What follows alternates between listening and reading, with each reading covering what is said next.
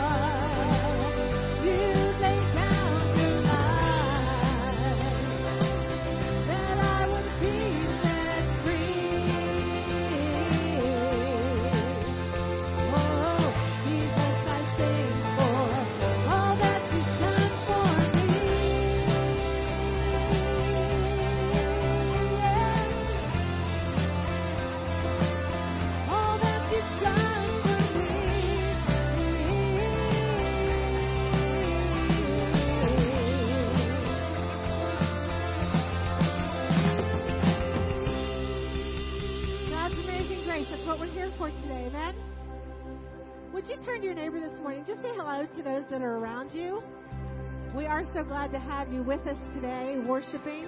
Praise Jesus' name. Now it's time for God's love to wake us up this morning and praise Him. Let Him indwell you this morning, giving you all that you need to worship His holy name. Come on, you know this one.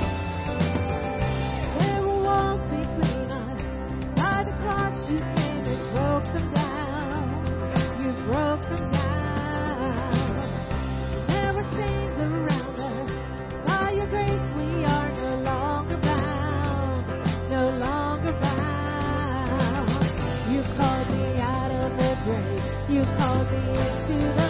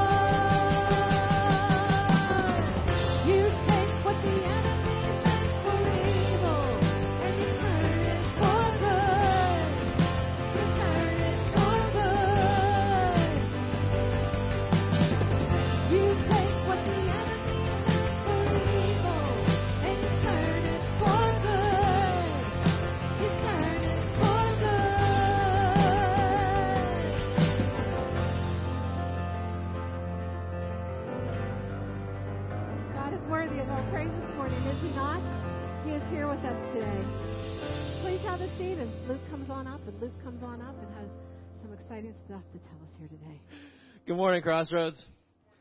Good morning. Uh, my name is Luke, and this is Luke. Um, so uh, anyway, we're we're thrilled um, and want to welcome you. Uh, we're thrilled that you're all here. Listen, today's a very cool day because we get to honor our high school and our college grads. And so, uh, yeah, we can clap. We're gonna be doing a lot of clapping because we're very proud of our grads. And so, students, as we call your name, we're asked that you come on up. We're going to read some information about uh, where where you're graduating from, where you're headed, what your future plans are, and then at the end, um, one of our deacons is going to pray over all of our students. So we ask that you guys stay on the stage so we can pray over you and uh, just commit you guys to Lord as you're you're on to the next thing. Um, and so, what we're going to do is I'm going to pass it off to Luke, our youth pastor, and so Pastor Luke is going to uh, is going to start us off with honoring our high school grads. All right, our first graduate is going to be Jordan Barber.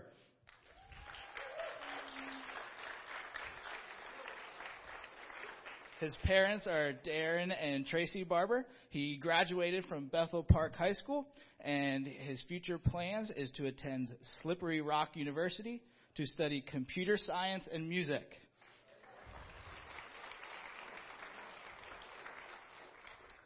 Our next graduate is Eliana Bilski.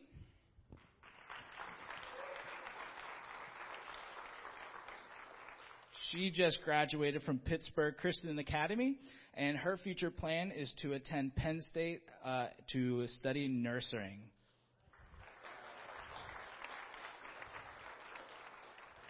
Next, we have Reese Eddy.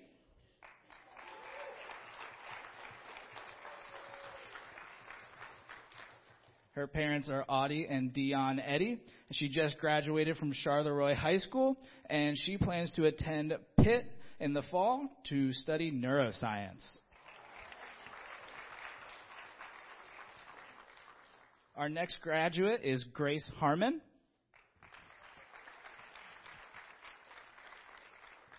Her parents are Ann and Jonathan Harmon.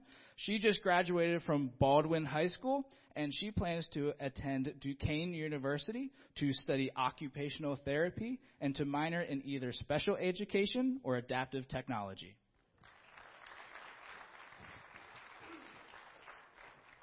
Next, we have Nathan Lawrence.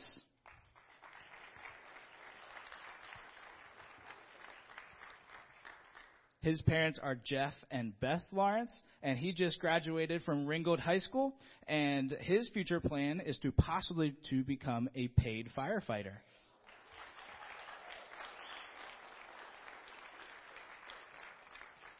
Our next graduate is Tyler Love.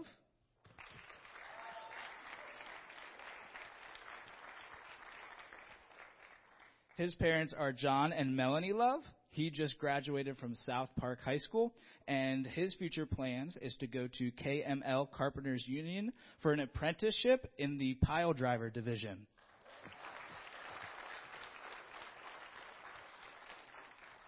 Next graduate is Hunter Mamie.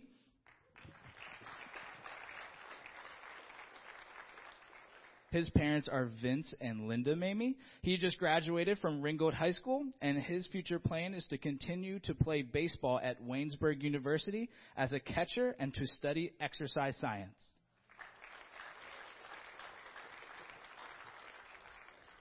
Next, we have Noah Mimidis.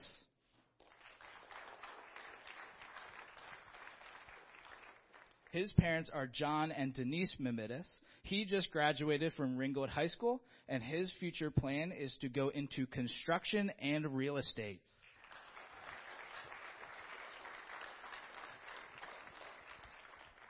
Our next graduate is David Mullissay.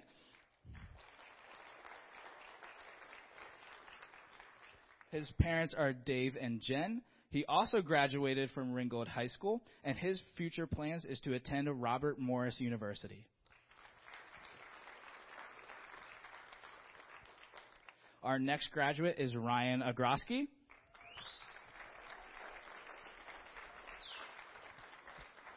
She just graduated from Baldwin High School, and her future plans are to attend Penn State to study agricultural science.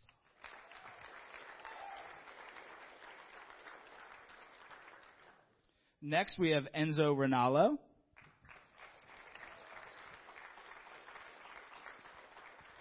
His parents are Rudy and Lisa Rinaldo, and he just graduated from South Park High School.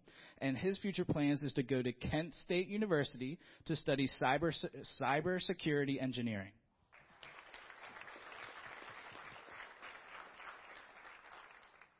Last but not least, we have Xavier Snyder.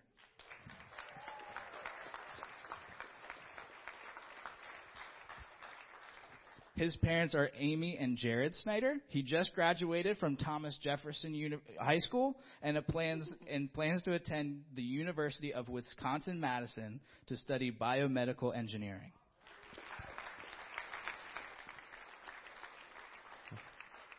Congratulations, high school students. Good job.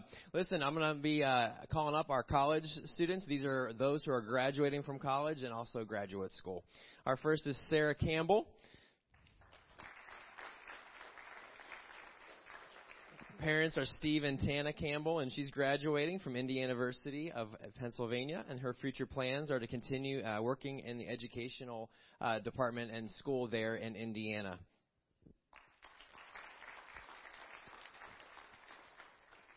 Their next is Dr. Hunter Curry.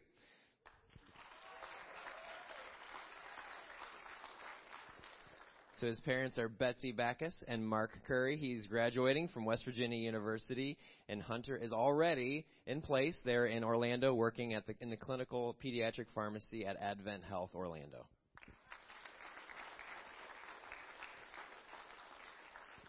Elena DePietro. Her parents are Beth and Vince DePietro. She's graduating from West Virginia University, and her plans are to pursue a career in arts education, preferably in a school or museum in Pittsburgh.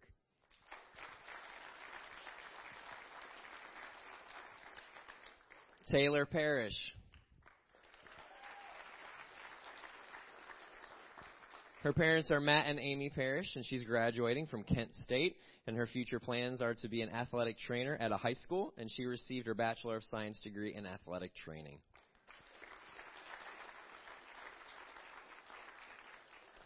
Taylor Slagle.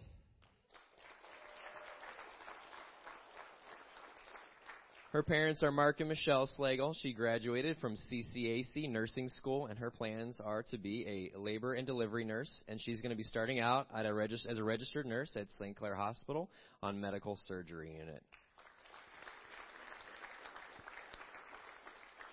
So these are our high school and college grads. Can we give them another hand? Yeah. So I've asked uh, one of our deacons, this is Dan McNeese, and Dan is going to pray on behalf of these grads. Let's pray. Dear Heavenly Father, thanks for um, all these graduates, uh, each and each and every one of them, God. Um, you created them, uh, you know them, uh, you created them for uh, your purpose, your glory. God, I pray that they would. Um, uh, have a relationship with you, God. Um, there's not many things that uh, last in this world, but a relationship with you is something that lasts forever. I pray that they would be lights uh, wherever they go and um, whatever they do. And uh, God, that your hand of uh, blessing would be upon them, and that they would um, they would uh, stay with you through the good times and the bad times. Uh, we know you're an awesome God.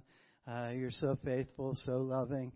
And um, we just pray, um, God, that, that your love would surround them um, on their next step of life and for the rest of their lives. And we pray these things in Jesus' name. Amen. Congratulations, guys. You can have a seat.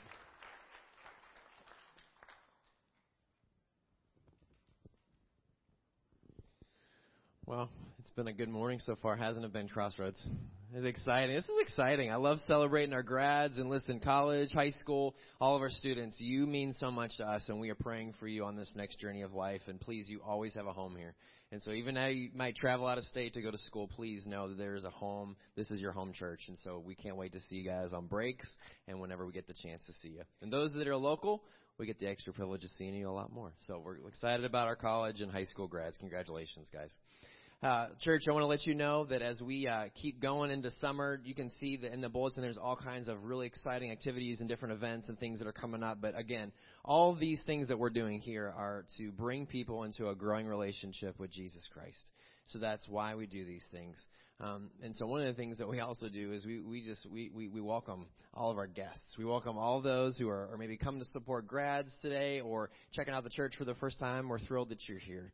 It really is a privilege of ours and it's our honor. So please stop by the Welcome Center. We have a gift for you. We also would love to talk to you and to connect with you. So please, all of our guests, please stop by the Welcome Center on your way out. We'd love to connect with you. Uh, on June 4th, uh, we're going to be uh, going on to our next class. This is 201. And so uh, if you've been to membership to, to the Next Steps class, the next step after that, the next class is class 201. And so this is um, a small class that's going to start on June 4th. And this is going to be um, a class that's all revolved around helping you understand what it means to be a growing follower of Jesus Christ. And so if you've been to that membership class, you can email me, and that information is in the bulletin, and you can jump into that class starting on June on June the 4th. And then the Mama Bear Apologetics uh, study is going to be on June 7th. You can register online and see some more information online. And so that's going to be 6 to 8 p.m. Um, starting on June 7th. And then also on um, uh, I want to let you guys know that on June 15th is going to be our VBS volunteer meeting, and there's also going to be one on July 6th. So if you would like to be a part of the team that serves at our Mega Sports Camp, our, our Vacation Bible School, uh, Chrissy, our Director of Children's Ministry, is going to be in the lobby. And so if you have any questions, you can grab her at the table and also sign up to be a part of the team uh, serving at, vol- or at Vacation Bible School, which is going to be July 10th through the 14th.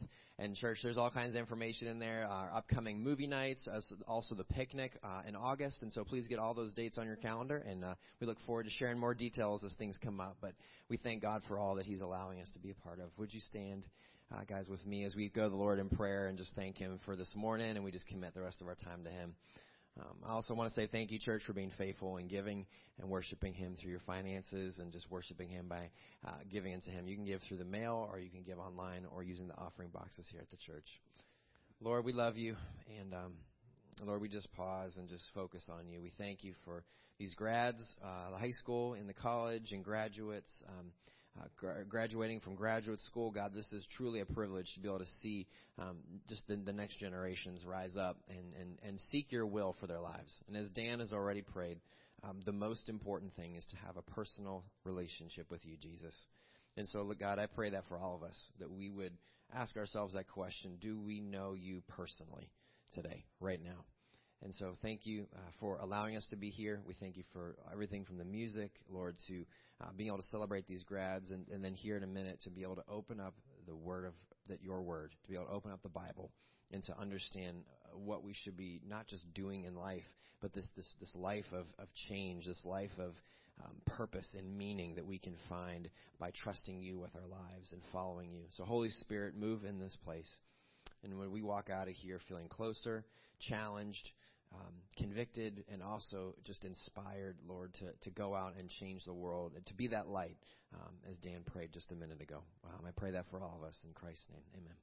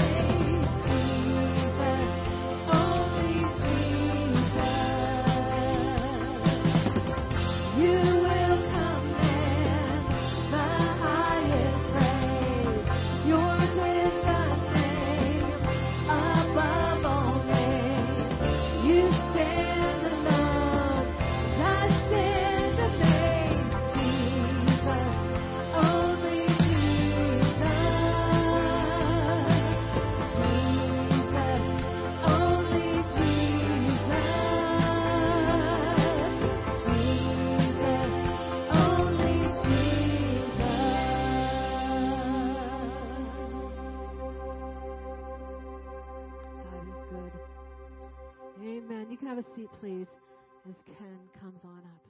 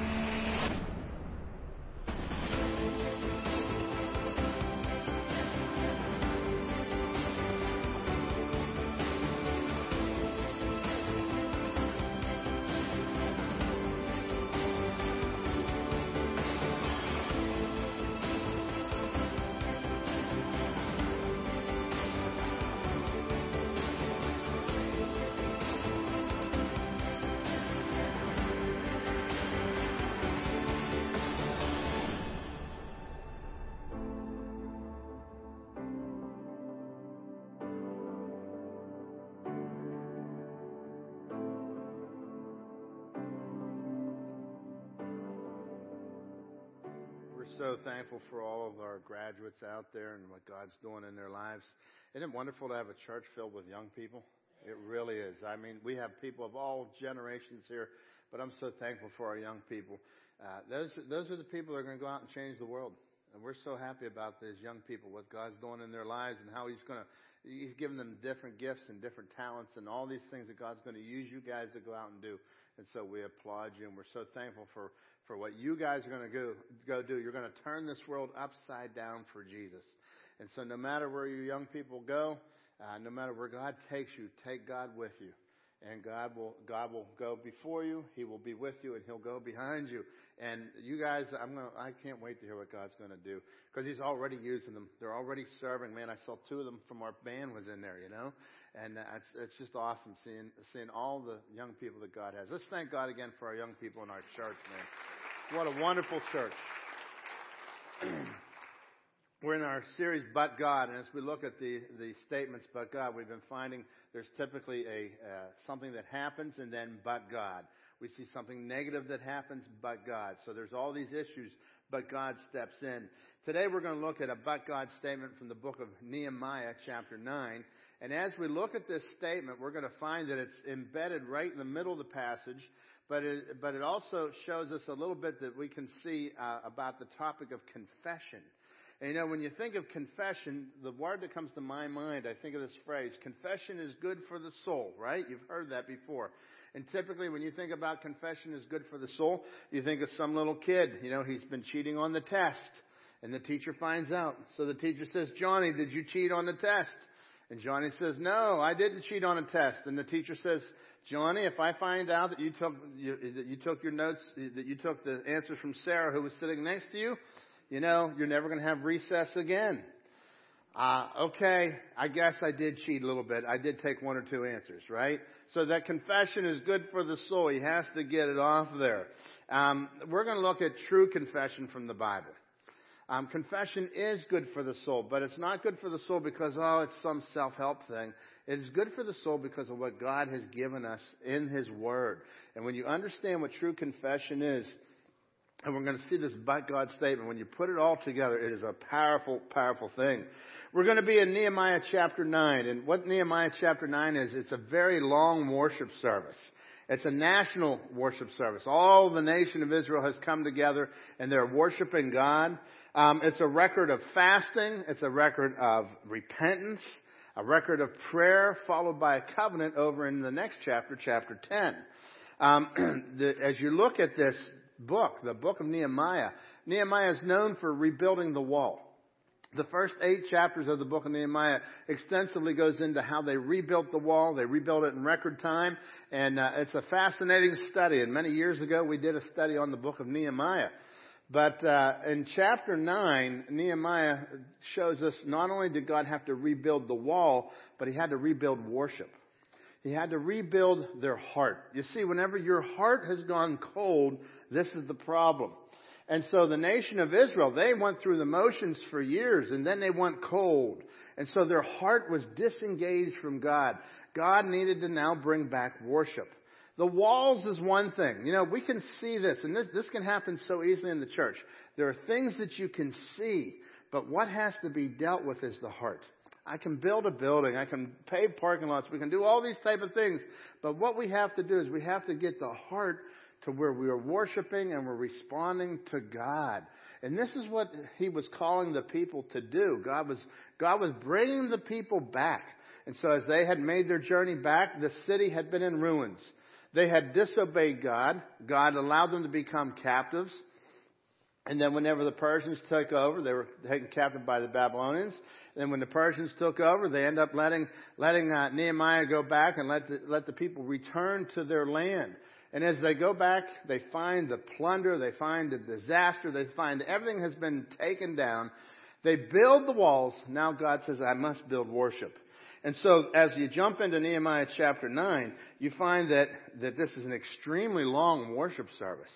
Uh, let's pick up in verse 1. Now on the 24th day of this month, the children of Israel were assembled with fasting and sackcloth and with dust on their heads. This was a position of humility. They're stopping in their, their humility. You know, folks, if you want to be intimate with God, if you want to have a close relationship with God, it requires humility. The New Testament says, humble yourself in the sight of the Lord and He will lift you up. You don't get a close relationship with God with pride. You don't get a close relationship with God by telling Him all the good that you've done and by even trying to manufacture and to do things. You see, the, the nation of Israel, they were, they were even doing things. They were serving. But man, they had to go deeper than serving. They had to get the heart to worship the Lord. So this was a self-humbling. They were fasting. You know, when you fast, you get, it gets your attention. Have you ever noticed that? You skip a meal and you're, you're thinking about something. Typically, my first meal I miss, I'm thinking about pizza, right? That's what you're thinking about, right? So you have something that's on your mind. You fast long enough, you'll begin to think about God.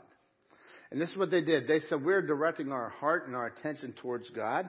And, uh, and the, the sackcloth and ashes was the outward sign of their, it, it showed people that, hey, we are in a, in a period of mourning. And what were they mourning? They're grieving their sin.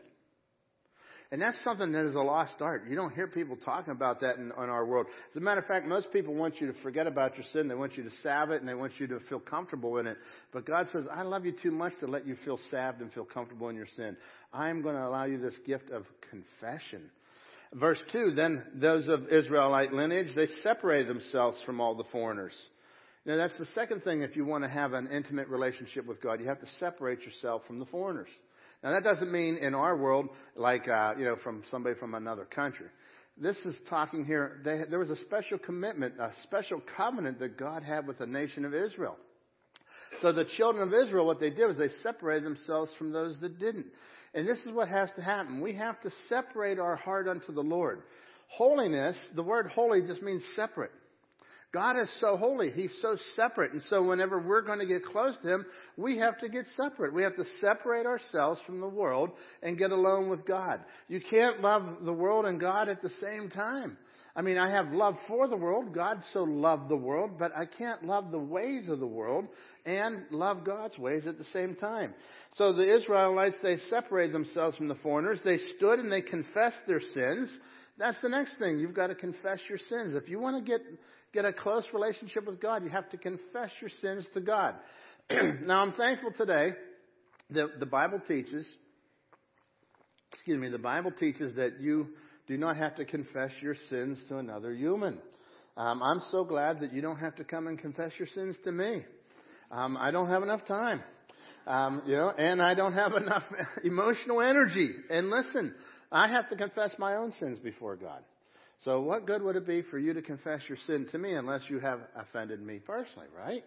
So this is where God uh, says here, look, confession is so important that you come before the Lord. You know, if you hold a grudge on somebody, you hold a bad attitude on somebody, we got to get that stuff out. Because what happens is when you hold a grudge on somebody, it affects all relationships. And God says, I'm giving you this wonderful gift, this confession. You get to confess it before me, and then He gives you the ability to let it go horizontally. You deal with it vertically, then you can deal with it horizontally. And as you do this, man, your life changes. You, you, get, the, you get the joy of the Lord. Um, he says they, they, they separated themselves from all the foreigners. They stood and they confessed their sins and the iniquities of their fathers. And we're going to see here this, this passage is really a long, long prayer, and he goes through all of history. He goes back from Adam and Eve all the way down to where they are now, and he talks about how the, the, the people of God walked away from God.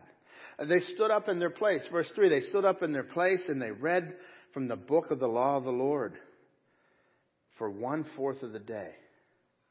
They read the Bible. They got into God's Word and they read the Bible, what the portion that they had at that point.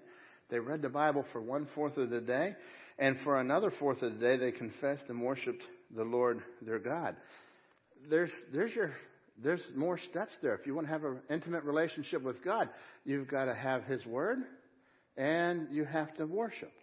And sadly, many people want to come to worship without confessing. Many people wonder sometimes, why didn't I get anything out of church? Well, maybe you have some some things that need to be confessed. Maybe you've got to let go of some things before you and the Father, and you, you got to get right with the Lord. See, because you can't worship the Lord until you've dealt with things. And so this is what God's called the nation of Israel to do, and this is what He's called us to do. And, and as you look at this, why were they grieving? Because of the problem of sin. And I want you to consider that. That's our problem too. Our problem. We have a problem, and that is sin and it is failure. You know, whenever you look at your sin and your failure, it's easy to blame everybody else for your problems. It's easy whenever there's sin, you can you can say, well, that person didn't treat me right, that person's mean, this, but whatever. And listen, in the meantime, I've got the sin issue that I have to deal with. And God says you've got to come before Him and you have to confess your sin. Uh, the people of Israel, they had failed. And as you look through the scripture here, you'll see it over and over and over that they were dealing with this. And, and we're going to walk through just part of it it's the longest prayer in the Bible. From uh, verse 5, Nehemiah 9, verse 5 through verse 38. It's the longest recorded prayer in the Bible. And so what he does, he goes through all these issues that they had. And what they were doing, they had the sackcloth and ashes because they were sorrowful over their sin and they were coming to repentance. 2 Corinthians 7:10 says this. It says for godly sorrow produces repentance leading to salvation, not to be regretted. But the sorrow of the world produces death. And so here's what happens. Many times people will get in a state of sorrow over their sin, but they don't repent. And that's what the second half says. Sorrow of the world produces wealth. Uh, produces wealth, produces death. Man, I was, man, that's pretty good, huh? That is uh, really something happening with my eyes. Sorrow of the world produces death. And so whenever you think about this, you, you, you know, if you just come and you look at your, your sin, look at your addictions, look at your habits, you, look at your pride, look at the things that are so easily tripping you up, the things that you're holding so tight and angry about half the time because it's a sin you're holding on to. If you just start to get sorrow over that and nothing else, that leads to death. That, as a matter of fact, it'll depress you. You'll be overwhelmed. It'll be a dark way to live. God says that godly sorrow produces repentance. So here's what happens. I'm coming along and I'm going my own way. Repentance means, the word repent means to change the mind. And so, why is it so important to change the mind? Because when you're going in, in this direction, to go the opposite direction, you now have to change your mind. And so for even, just think about this physically. If I'm walking that direction there. I'm walking towards the parking lot. And as I'm walking there and I say, okay, I'm going to, I, I want to go the opposite way. First, for me, the mind has to be engaged. The mind has to tell this foot to move. And for me, it's a little complicated because my knees aren't the best. And so I say, oh, there's obstacles. And I say, okay, I'm going to pivot. Learn that in basketball. And then I'm going to turn around and I'm going to walk this direction. I'm going to go the opposite way that I was. Now, here's, here's what has to happen. If it's going to be godly sorrow, godly sorrow produces repentance. So I'm looking at my sin and is really bothering me. I take it to the Lord, and it produces repentance. That means to have an about face, and I'm no longer going my way, but I'm going God's way. Repentance without devotion to God becomes isolation. God didn't want us to just be an isolated people and be over here just not doing bad. He's saying, look, this was the reason that this is so bad is because it's so against God. It's so against the God that you love, the God who died on the cross, who paid everything for your sin. And he says, godly sorrow will produce repentance, which leads to salvation.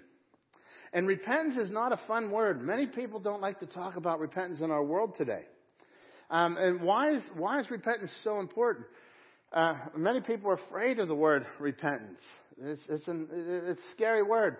Well, I'll tell you, there's a word that's even scarier, and it's the word hell. Jesus himself said, Repent, for the kingdom of God is at hand. You know, God didn't love you enough to, you know, God didn't love you and say, just stay there and stay comfortable and you'll be happy, you know, and everything's just wonderful. He says, no, I want you to follow me. And when you follow me because you're going to be devoted to me, there's something you're going to leave behind. It's like whenever I first started to date my wife. When we were newly, you know, when we were young kids, I met her and I started dating her. I didn't go to her, you know, and, and I, had, I had to repent of other things, right? I had to repent of dating other girls. I couldn't go to my wife and say, hey, you know, I'll date you every day but Tuesday because that's my other girlfriend's day. How do you think that would have won over? And this is what happens with people with God. Many times people say, well, you know, I got all this, but, but this is an area over here. God says, no. Either I'm your Lord or I'm not. Either I'm your master, I'm your Savior, or I'm not. So I want you to have an about face, and I want you to be devoted to me. So when I began to date Rhonda, there was a devotion that took place. And I became uh, radically devoted to that woman, and I still am. We're going to be married 30 years here in a few weeks. It's like we get, yeah, we gave our we gave our radical devotion to each other because you know of all the women in the world, I chose her, and of all the men in the world, it was clear I was the only choice for her. You know what I mean? So it's like as you make that choice. But look, when you that's what repentance is. When we're following God, you're going one direction, and it's clear there's only one choice, and He is God. I am the way, the truth, and the life. No man comes unto the Father but through me. So I'm not going to follow my ways. I'm not going to follow the ways of the world. I'm going to follow God's ways. This prayer in the, in the book of Nehemiah, you can read it later at your own leisure because it's lengthy. Um, it, is, it includes 20 sins of the nation of Israel, but yet 74 facts about how good God is. 20 sins, 74 facts of how good God is. God is the subject matter. Don't miss that. As you're coming to confess to the Lord, God is the subject matter. See, this is why confession is so good for the soul, because God is the subject matter. As you look at it, this prayer deals first of all with who He is, who God is, what He does for His people, and what His people must do for Him. And I want to encourage you as you're reading the Bible, look at every passage like that and ask yourself, what did I just learn about God? What did he see? What do I see that he's done for his people? And what does he want me to do? And it's real simple. And it's in that order. First of all, what is the character of God? What am I seeing about the character of God? Many people just read and they don't even know what they read. Ask yourself that. Man, I just read a chapter from the book of Ephesians. What do I see about God? What's his character? What do I see that he's done for his people? And what do I see that my response is?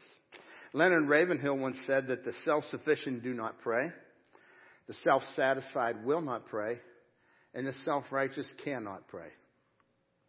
The prayer that we see in this passage is totally opposite of that. This prayer is all about humility. It's all about an attitude of heart. It's all about a, a person, uh, about a people that have come and they've gotten, they've gotten a real touch from God. They weren't playing church anymore. As a matter of fact, those people had totally abandoned all things. And that's what happens. You, you go through this process. You can get to the point where you're playing church. Pretty soon you won't even play church. You just totally abandon God. That's where the nation of Israel was. The main lesson that you can learn from this passage is that failure isn't final. Failure isn't final. You may have had failure in your life. You may have had people that have failed you. You yourself may have had a lot of failure, and it isn't final. Your sin, the sin that has so easily beset you, is not final. God has the final word and God has the open door for your future. And so you may have had an issue. You may have made some tragic decisions in your life. You have, uh, you have may even be struggling with decisions that you make today with habits, with hurts and hangups that you deal with. But let me tell you this, failure isn't final. Nehemiah 9:15 says that you gave them bread. So he's praying to the Lord and he's telling God. And look at some of the things that he confesses. Uh, and this is Ezra, by the way. He's praying this out loud to the, to, to the Lord in front of the congregation of the nation. You gave them bread from heaven for their hunger, and you brought them water out of the rock for their thirst. And you told them to go in to possess the land which you had sworn to give them. But they and our fathers acted proudly. They hardened their necks and they did not heed your commandments. They refused to obey and they were not mindful of your wonders that, you did among them. They hardened their necks, and in their rebellion, they appointed a leader to return to their bondage. Jump down to verse 26. Nevertheless, they were disobedient and rebelled against you. They cast your law behind their backs and they killed your prophets who testified against them to turn them to yourself. And they worked great provoc- they worked great provocations. Therefore, you deliver them into the hand of their enemies who oppress them. And in their time of trouble, when they cried to you, you heard from heaven, and according to your abundant mercies, you gave them deliverers who saved them from the hand of their enemies. Then after they cross into the, into the promised land, look what he continues here, verse 28. But after they had rest, they again did evil before you. Therefore you left them in the hand of their enemies, so that they had dominion over them. Yet when they returned and cried out to you, you heard from heaven, and many times you delivered them according to your mercies. He's coming, they're, they're coming and they're saying, Lord God, we've sinned. God, we've sinned over and over. We've hardened our hearts. God, we've sinned. And they're coming back. And what God was doing, not only was He rebuilding the wall, He's rebuilding the worship of God. The people's hearts had to be dealt with, and it must be dealt with. You'll never be able to get close to God when there's sin in the way. And the problem is that we've all got the sin issue to deal with. Um, Romans 3:23 says, "For the wages, uh, sorry, Romans 3:23 says, "For all have sinned and fallen short of the glory of God." We're all sinners. Every one of us. There's not one person who's not.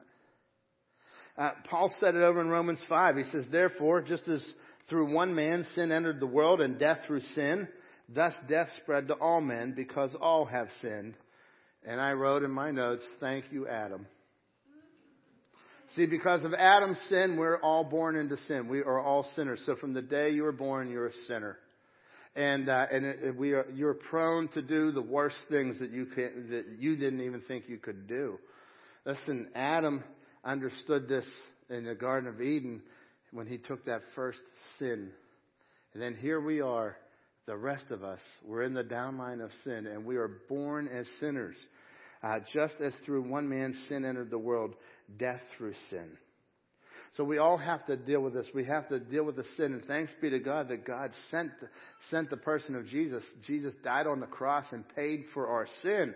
But, you know, when, if you go to tell a little kid, don't touch that outlet over there. And I've told you this before. You tell a little kid, don't touch the outlet on the wall. He's two years old. What's he going to do? He's going to go touch the outlet. And he's going to lick it. And then you're going to be really mad because you just told him ten times not to do it. And it's just in his character. Um, sin.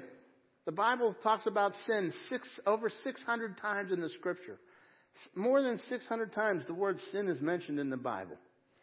Ephesians 2 3 says that we were by nature children of wrath. Before you came to God, you were by nature, and every one of us, our human nature is children of wrath. We're, we're fallen just as every human is. I was reading about a little tale about a scorpion and a turtle. And the scorpion found Mr. Turtle one day. He went over to this un, unsuspecting turtle and he said, Mr. Turtle, would you give me a ride across the pond? And the turtle said, You've got to be kidding me, right? You're a scorpion. You're going to get on my back and I'm going to make it partway across and then you're going to sting me and I'm going to drown and I'll die. And the scorpion said, Well, there's not much logic in that. If I were to sting you and kill you and drown, I'm on your back, and then I would drown as well. So that's not much logic. So the turtle thought it through, and he said, Yeah, you're right. That isn't very good logic. Hop on my back.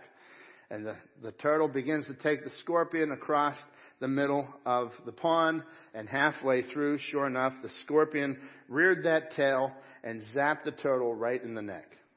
And as the turtle, the turtle began to start to feel the venom go through it, the poison go through its body, started sinking down slightly. He reared his head back and said, Do you mind if I asked you a question? Scorpion said, Sure, go right on ahead. He said, Didn't you just say there's no logic in stinging me? So why did you do it? And the scorpion said, It had nothing to do with logic, dear turtle. It's just my nature. And that's exactly what it is with the sin nature. We, it is innate. We sin and we have to deal with this all the time. But thanks be to God for the cross. Jeremiah 17, 9. Jeremiah said it like this. He said, The heart is deceitful above all things, and it is desperately wicked. Who can know it? In other words, you can look at your own life, you can look at somebody that you thought was a good guy and they're a bad guy. He says, Look, the heart is deceitful, your, your heart is desperately wicked. Look at the desperately wickedness. That word desperate means dead and incurable. You could read it like this The heart is deceitful above all things it is deadly. It is incurable. Who can know it? Who can figure this out? Most people think, well, I'm a pretty good person, and that people in general are pretty good. Well, God says, no, your heart is desperately wicked, and we are prone most to do the things that you don't want to do. That's why Paul talked about this in, in 1 Corinthians. He, uh, um, uh, yeah, I believe it's 1 Corinthians, maybe it's Romans. Romans chapter 7, where he talks about the good that I want to do, yet I don't do, versus, you know, he talks about the struggle. I, I, I want to do good and I don't do it. And I end up doing the bad that I don't want to do. And so this struggle comes back and forth for us as a believer because we got this heart issue. And when Jesus died on the cross, he paid for all of that sin once for all forever. And so we get now this relationship with God that, that he keeps the relationship with us. You can't keep the relationship with God. He keeps it. He's the one who's called you by name. He's the one who's chosen you. He's the one who is, is keeping you in, in, in his hand. You're not staying in his hand. He's keeping you in his hand. And so as you come before the Lord, we've got to look at this and say, man, I've got this struggle, but thanks be to God for what he has done. And he's given this gift of confession. Back to Nehemiah chapter 9 verse 17. Um, they refused to obey and they were not mindful of your wonders. They did not, uh, that they did among them, that you did among them. But they hardened their necks, and in their rebellion they appointed a leader to return to their bondage. And here's the but God statement. The verse continues now. But you are God. Read it with me. But you are God, ready to pardon, gracious and merciful, slow to anger, abundant in kindness, and did not forsake them. And so there's our but God moment. Man, you're looking at your sin and there's a woeful moment. You're turning to God. And, and even in the prayer of Ezra here, prayer, he's praying, he says, God, our people have screwed it up for years, for 40 years. We messed this thing up. We, we just keep, but you keep loving us. You keep coming back to us. But you are God. You are ready to pardon. That means to forgive. He is, he is relentlessly seeking to forgive us. He is gracious and merciful. Gracious and merciful, those are two traits that work together. Let me explain grace and mercy to you. Mercy is not getting what you deserve. We deserve to go to hell, the Bible says, because of our sin. Mercy is God says, I'm not going to send you there. Grace is He gives us the gift of eternal life. It's a gift. So, on one hand, mercy, you don't get what you deserve. The other hand, you get this grace. And not only does He give you heaven, but He gives you life, an abundant life that starts now. You go from being a dead person to an alive person. I mean, this is incredible. Uh, let me explain it to you like this. this. Many years ago, my kids were little. I, uh, I had gotten pulled over by the police right in front of my house. That's a great place to get pulled over. It was a few days before Christmas. Not a good time to get a ticket. And I was like, what did I just do? And the officer pulled over, pulled me over right in front of my house before I could turn into my driveway. The lights come on, and he come out. And he goes, "Do you know why I'm pulling you over?" I was like, "No, sir, I don't have a clue." He said, "Because you ran the stop sign." I said, "Well, I kind of stopped." He goes, "That doesn't count." You know that rolling stop you do when it's in your own neighborhood. I was like, "I didn't even see you." He goes, "But I saw you." I was like, okay, thank you, right? So, so uh, we have this discussion, and he writes me a ticket, and I get this great Christmas gift of a hundred some dollar ticket. I just take it and tell my wife Merry Christmas, you know. And so what did I do? I took it to the magistrate. I went to the magistrate. You know, at the bottom says you can do this and that, so I sent it in. And I've been to the magistrate a few times through the years. They, they've met me a few times. Not for anything major, just speeding and traffic violations, right? So but I, I, uh, you can look it up. I think it's all public information. You can find everything I've ever done, right? So, um, I go over there to the to the magistrate, and the magistrate's looking at me, and he says, "Well, what do you want?" I said, "Listen, I just need a little bit of mercy. Um, I really don't have an extra hundred bucks. We just got through Christmas, and I went through the whole story." And he goes, "All right, you're off. I'm not even going to give you points for this, and whatever that he was supposed to give me." And I didn't have to pay. He says, "But I don't want to hear. I don't want to see you back here." And, you know, the next time I had to come in in disguise, I don't know, I know. But I, I, he says, I want to see you back here. I want you to learn from this. I was like, yes, sir. And I, and I walk out of there. That was mercy. Now, if he were to give me grace at the same time, that magistrate would have said, hey, Ken, not only am I not making you pay that $100 fine, but here, I'm going to write a check for you. Here's $200 because you probably need a little bit more for your Christmas gifts, seeing as your wife's scared to death right now, right? And so if he would have handed me a check for $200 instead of me owing him the 100, that would be grace and mercy. And so this is what God is. You are God. You are ready to pardon. You are gracious and merciful, both at the same time. And I always say that was in one hand and on the other hand on the cross. He laid down grace and he laid down mercy when Jesus died and paid for your sin. He's slow to anger. He is abundant in kindness. He is not sitting here and saying, Man, I'm going to destroy you because of your sin. He took the wrath out on his son Jesus. And he says, Whosoever shall call upon the name of the Lord will be saved from the punishment of their sin. So as a believer, we still got to deal with the sin. We got to deal with our attitudes, our habits, our hang-ups, our bitterness, our grudges, all this stuff we have to deal with all the time. And the way that I deal with it to help me relationally is I got to come before God. You can't just walk away from things. You can't hide. Listen, don't, don't try to hide from these things. Come and get alone with God. And as you meet with God, let God really heal you. Like, I think some people just want this much of God. God says, I can do exceedingly abundantly above what you could ask or think. Some people just say, oh, I prayed that prayer as a kid, so I'm not going to hell. Really? That's all your life is just not going to hell? I've got, I've got a lot, hopefully a lot more years here, and I want to enjoy the joy of my salvation. And so as you enjoy the joy of your salvation, you begin to see this because of these but God statements. You see, the, the love of God is relentless for you. And that's what, he, that's what he's praying here. He says, But you, oh God, you're ready to pardon. So God is bigger than our failure, even when we fail. Even when we fail. That's point number three. God is faithful even when we fail. God is much bigger. He's even faithful when we fail. Not only is He bigger than your failure, He's faithful even when we fail. And, you know, we're going to fail a lot. And that's what the love of God is. John said this in 1 John 3 1. He says, Behold, what manner of love the Father has bestowed on us, that He has given to us, that we should be called the children of God. Man, this, this, this love that God gives us. And so, what are, what are we supposed to do? We've got, we've got to enjoy the love of God. Uh, if you go and you can look this up later on, Jude, it's one chapter, verse 21 it says this it says, to keep yourselves in the love of God, looking for the mercy of our Lord Jesus Christ unto eternal life.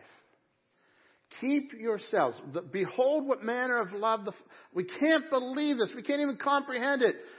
Ezra's praying, God, we left you over and over and over, but every time we called out to you, you took care of your people. God, we don't understand this, but we're coming back. We're repenting again. Sometimes it's the same things. We keep repenting. We're coming back. God, change our hearts. Jude says, keep yourselves in the love of God, looking for the mercy of our Lord.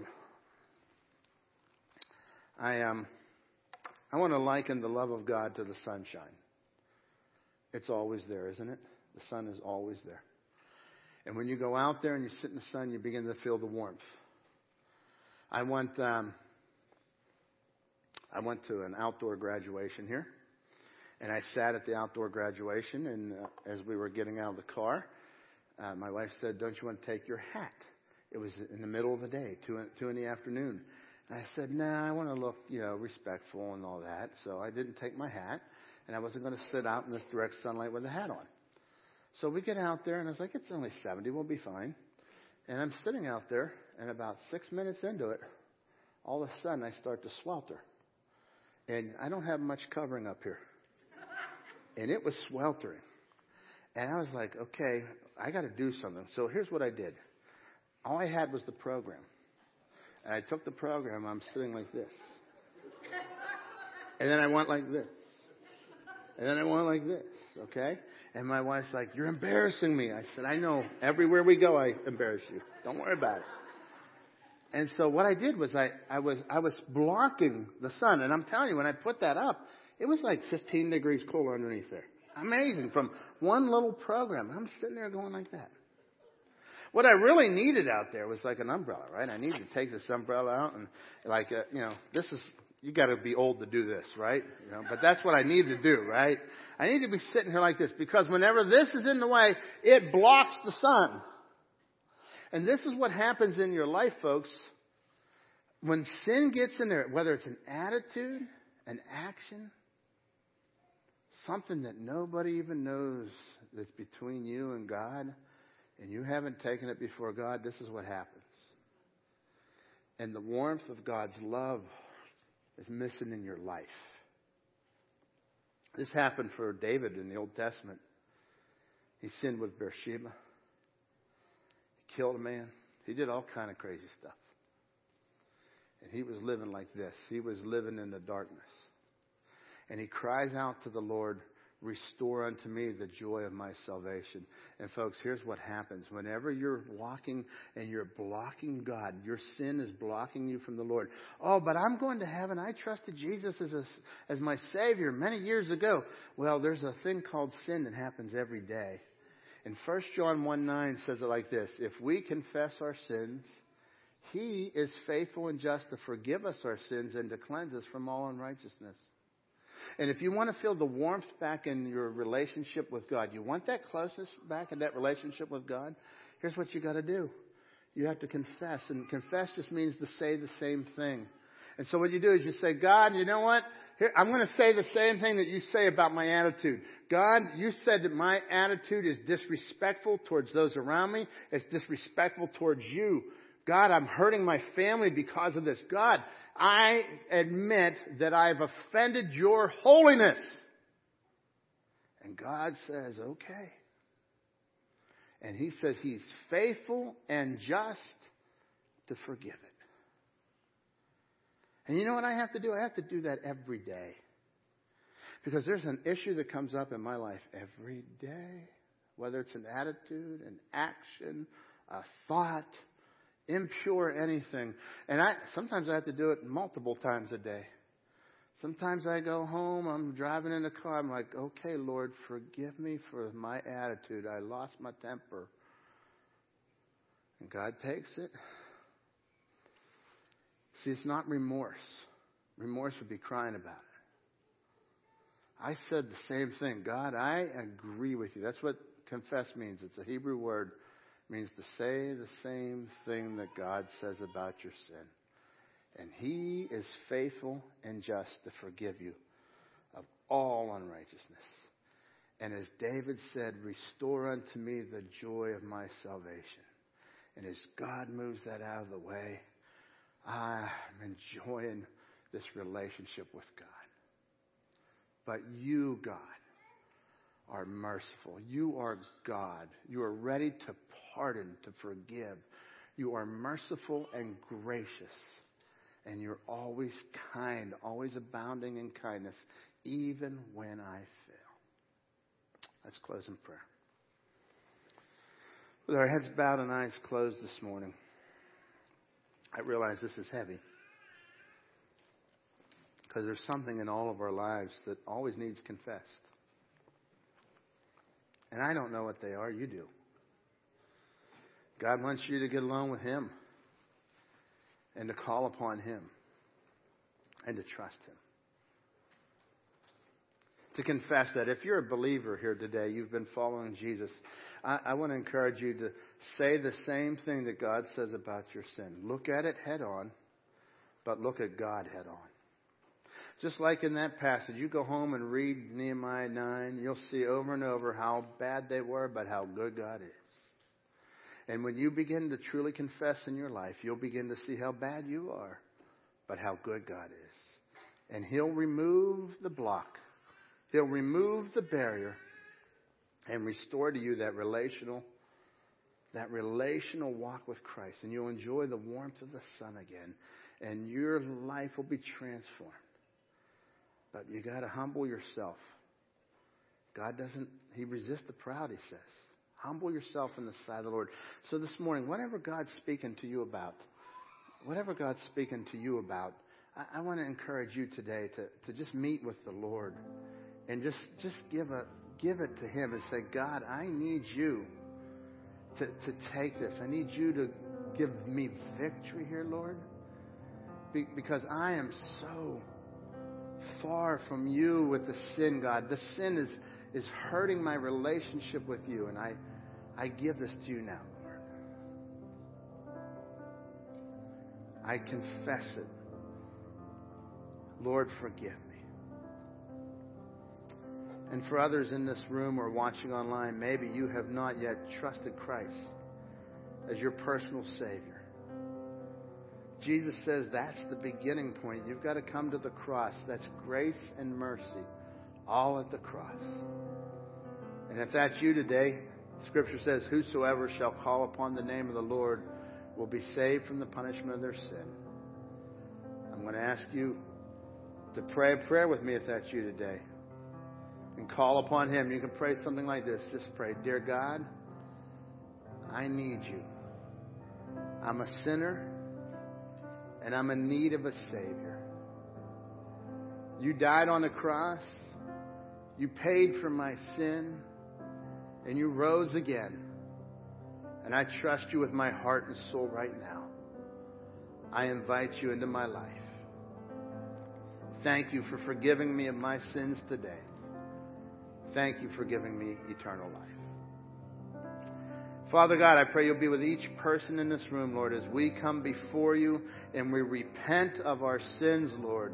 God, as we call the church to repentance, where we come and to walk daily in this repentance, Lord, we repent, we confess daily before you, Lord, of our attitudes, our actions, our grudges, our, our misunderstandings, all the, the hurt, the pain, Lord, that we try to deal with in our own sinfulness. God, those things that so easily beset each one of us, God, we pray now. And God, as, the, as your people respond to you, Lord, I pray that you will do something miraculous in this town and in this world because these people, are, us as a people, will be closer to you than we've ever been as we discover. But God, you are gracious. You are ready to pardon.